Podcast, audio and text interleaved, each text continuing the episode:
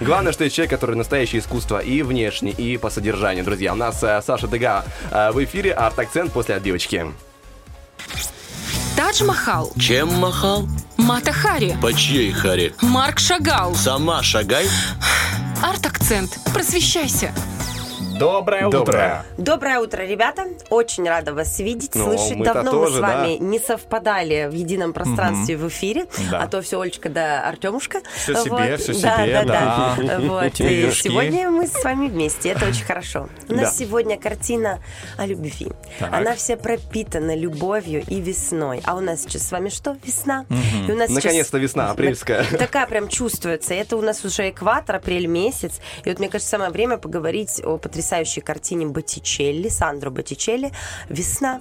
Эм, картина эпохи Возрождения. Это было очень давно. Это было в середине 15 века. Только вообще представьте, попробуйте осмыслить то, что этому произведению искусства более 500 лет. Мне кажется, это даже физически трудно ощутить, потому что мы, в принципе, да, вот у нас там в квартирах что-нибудь там хранится 20 лет, и это уже кажется чем-то очень длинным и долгим. А это более 500 лет, и она сохранена, она экспонируется во Флоренции, в музее Уфицы, собирает толпы народа вокруг себя и является собой картину очень символичную и очень сложную для разгадки. Да, Потому что вот до сих пор, вы понимаете, картине 500 лет, они до сих пор пишут книги, ее пытаются расшифровать, ее пытаются переосмыслить и каким-то образом найти что-то новое. Вот настолько она важна для мира искусства. Да и просто она прекрасна, она очень красива. И мы сегодня ее с вами будем разгадывать, потому что здесь есть о чем поговорить. А технически, скажем так, условно, она разгадана или есть какие-то места, которые под вопросом люди еще сомневаются? Она до сих пор до конца не разгадана. Еще есть даже целое такое направление, называется мыслительный пинг-понг. Это когда собираются люди, которые разбираются э, в искусстве, в философии, в гуманитарных науках, ну, и, ну, и, допустим, и не только.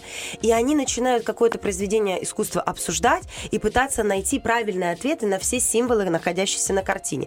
И до сих пор ответов на все символы нет. И это прекрасно.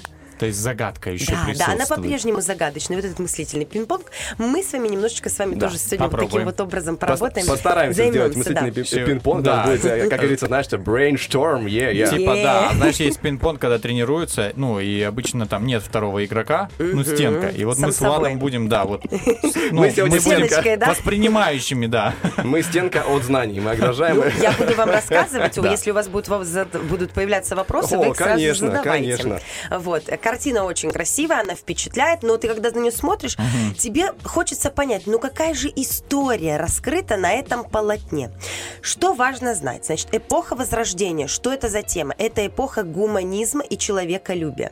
Закончилось сложное и темное средневековье. Это, конечно, не ежечасно, не в секунду так это не происходит. Это плавный исторический процесс, как любой переход исторический в искусстве, в политике. Все происходит каким-то образом таким издалека это все. Даже если мы не знаем с самого начала, то все равно когда-то это все начиналось. И вот после средневековья это было время, когда все было зациклено на теме церкви, на теме религии. И это важно понимать. А эпоха Возрождения – это возвращение к человеку, а, к его уму, к его нравственности, к философии Древней Греции, Древнего Рима. Вот очень важно, что эпоха Возрождения, Возрождения – это возвращение к античности. И что сделали умные люди эпохи Возрождения? Они не отрицали религию, религию то есть они ее оставили, она стоит рядышком с философией Древней Греции. Это как симбиоз, это как взаимодействие двух направлений. Это очень правильно, потому что церковь по-прежнему влиятельна, но уже не настолько, насколько была э, в эпоху Средневековья, потому что на тот момент, конечно, э, гиена огненная пугала абсолютно каждого жителя э, в европейской Европе. Мы говорим сейчас сегодня про Европу, это важно понимать, это не российская парадигма или там восточная. А вот, а здесь м, немножко дается слабина с точки зрения воспринятия религии.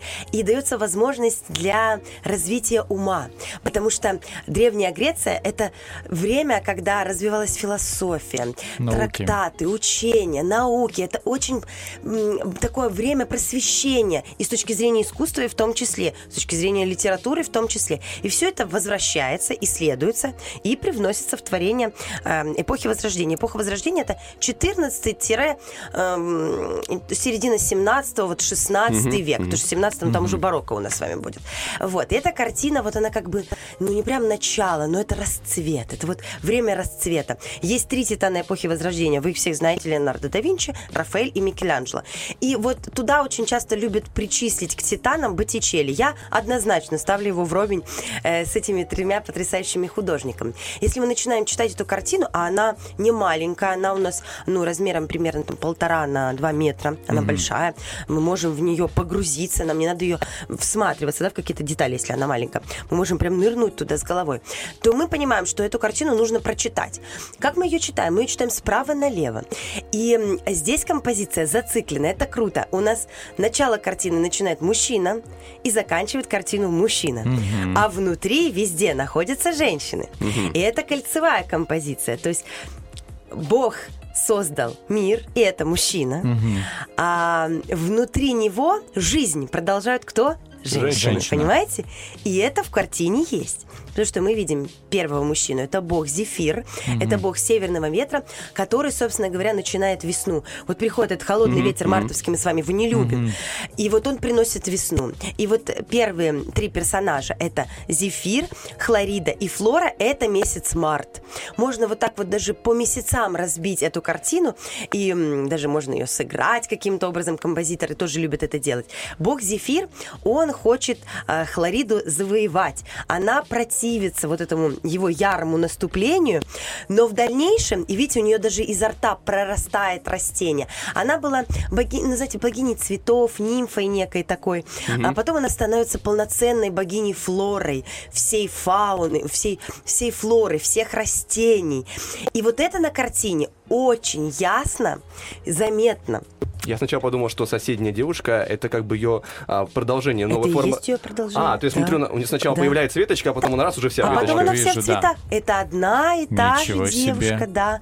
Вот Зефир, он ее завоевывает, вот у нее из нее прорастает. Она была против этой любви, но он за свое такое, ну, не жестокое, а более такое агрессивное вот нападение на нее, захват ее, он ей дарит все растения мира. И вот она становится богиней природы. И это Ничего очень себе. красиво. И вот следующая, третья девушка, Флора, она уже разбрасывает цветы, она уже вся в цветах, и ее под ее ногами вы можете считать Да. цветы.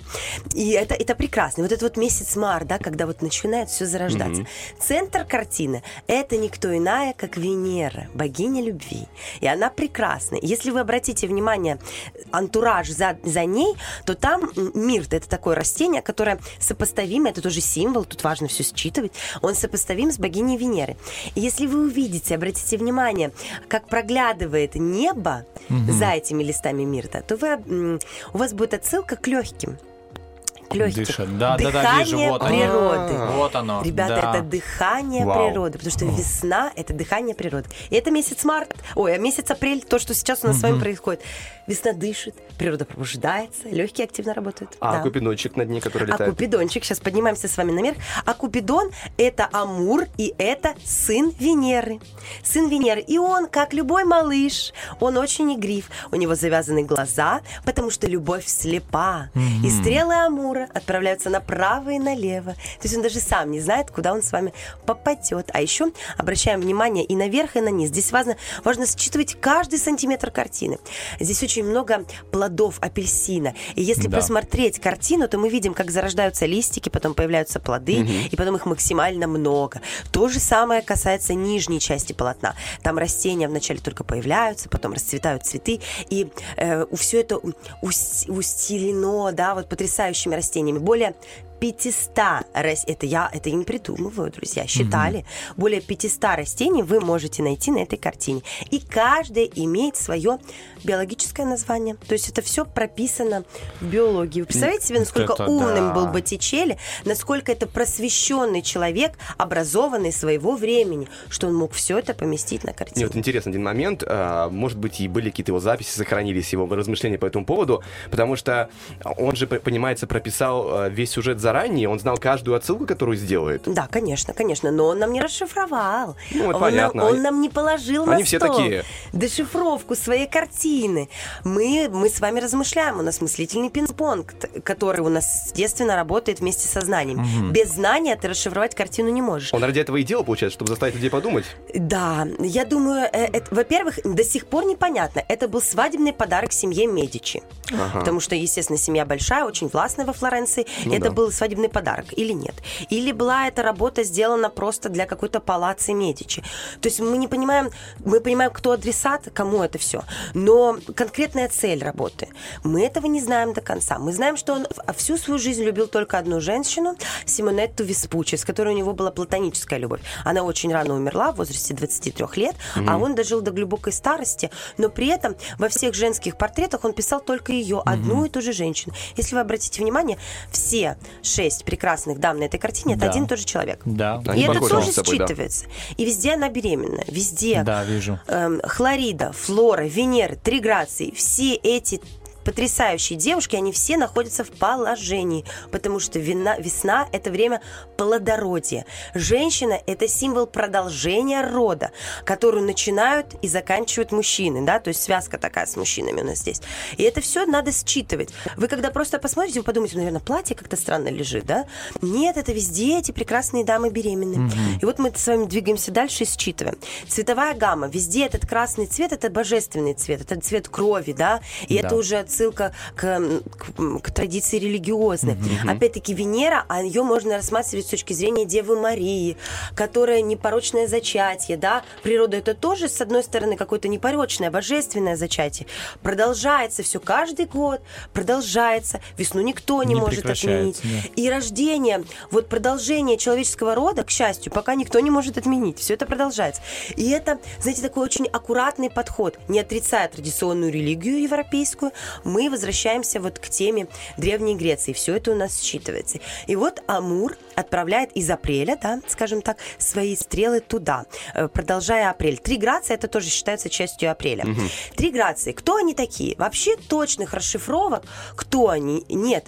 Есть более 20 названий граций. Кто это может быть? Это может быть и радость, и целомудрие, и наслаждение, и все что угодно. Но мы точно понимаем, что это три прекрасные девушки, в одну из которых сейчас попадет стрела. И эта девушка смотрит на мужчину Да. на мужчину. Мы видим четко, куда направлена стрела, и мы видим, куда смотрит девушка. И вот эти три грации, они у нас с вами танцуют. Танец ронда. Они стоят в неком кругу. Круг — это ронда. Это цикличность мира. Это угасание и возрождение. Угасание и возрождение, которое происходит бесконечно. И это хорошо, потому что жизнь продолжается. И у них есть на груди определенные украшения ювелирные. Их можно рассмотреть. И есть мнение о том, что эти украшения были списаны с украшений, которые находились в коллекции Медичи. То есть это настоящие украшения. Это не просто выдумка самого автора Боттичелли. А можно сказать, что это какая-то, скажем, легкая лесть в сторону Медичи? Ну, конечно, да, однозначно. То есть однозначно. открыто так. Понимаете, Медичи это просветители своего, своего времени. А, не будем говорить про их темные дела, будем говорить про их светлые дела. Они те люди, которые помогли развиваться искусству. Они вкладывали деньги а, в архитектуру, в скульптуру, в живопись. Они спонсировали художников. Именно благодаря их чутью и их потрясающему вкусу Флоренция такая прекрасная до сих пор. Ведь это один из самых красивейших город, городов мира. И это благодаря Медичи в большей части. Меценатов было много. То есть была плеяда умнейших людей. Но все-таки Медичи из них самые крупные. И это не, не одно поколение, это поколение Медичи, которые вот так вот смогли помочь Флоренции и Италии быть настолько просвещенной и развитой. И это важно. Еще у нас одна загадка касается последнего мужчины. Да, Он да, тоже да, в красном. да, да, в красном. да. Ты мне вопрос такой, почему тоже в красном? Божественная принадлежность Да. и кровь. А вот, вот это то, что мы имеем отношение к красному цвету. Красный цвет это жизнь, и это кровь. Но в, в данном случае а, Меркурий это у нас с вами, это тоже Бог. И он очень красиво и атлетично сложен. И у него есть вот эти вот его прямые атрибуты, отсылка к опять-таки А, Все правильные отсылки к Меркурию. У него специальные сандали с открытыми Волшебные, пальцами. да. У него этот самый кинжал на груди, потому что Меркурий это все-таки воинственная немножечко такая тема. У него есть жезл, жезл специальный, который раз... кадуцей называется его жезл, и он раздвигает тучи. Он э, дает, э, м, это уже май. Вот он это представитель мая месяца. Он убирает тучи, чтобы лето потом было максимально плодоносным, да, чтобы не закрывало солнце тучами, и чтобы вот трава росла, все расцветало, все продолжалось, все плодоносило. Вот, и он у нас такой с вами, он отвернут у нас от э, дам, да, он направлен в другую сторону, он не смотрит Молодой на еще. них. Он еще молод. И есть теории, две, а может быть и даже больше, кто этот самый Меркурий. Есть мысль о том, что это Джулиано Медичи, это брат Лоренцо Великолепного, а, и он был влюблен в ту самую Симонетту Веспуччи, у них тоже был какой-то некий такой платонический прекрасный роман, он даже называл ее дамой сердца, когда-то хотел на ней жениться, но она очень рано умерла, а он умер ровно через два года после нее день в день. И в этом есть определенная магия. А так как наш художник с вами Боттичелли был знаком и с Симонеттой, и с Джулиано Медичи, вполне может быть, что это он. А еще есть версия, что это Давид, царь Давид, а, с, М, да. со скульптуры Верокио. Верокио – это такой потрясающий тоже скульптор эпохи Возрождения. И Верокио какое-то время был учителем Сандро Боттичелли. И есть скульптура Давида, с которой якобы вот считываются черты этого самого Меркурия. Вполне может быть. Может. Если мы посмотрим на эту скульптуру, мы поймем, из бронзы она сделана, вылита, то вполне может быть, что и так. Самое главное, что эта картина, она прям разыгрывает для нас определенный спектакль. Она начинается с мужчины, заканчивается внутри женщины. Прикольно, да. Они все беременны. Вы понимаете, это как... Здесь столько внутри загадок, столько всего расписано, и каждый эпизод хочется рассмотреть. Как сериал с 15 века. Движение тут. Однозначно, однозначно. И все это сделал художник. Благодаря своему уму, благодаря своему таланту. Для меня это, конечно, потрясающая картина. И э, есть такое, эм, есть такое понятие, экфрасис. Экфрасис – это когда в художественном произведении, в литературном, есть раскрытие деталей из живописи. Вот, ну, например, а, есть э, Илиада Гомера, и там раскрывается история его щита. И щит настолько правдоподобно написан, что это экфрасис. Потом, когда будут снимать фильмы или писать картины, будут обращаться к Гомеру, к Илиаде и оттуда списывать.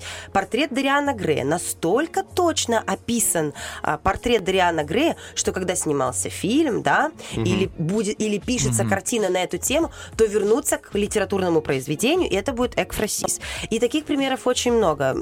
Тот же собор Парижской Богоматери Гу- Гюго Да. настолько четко все описано, что оттуда можно брать и действовать.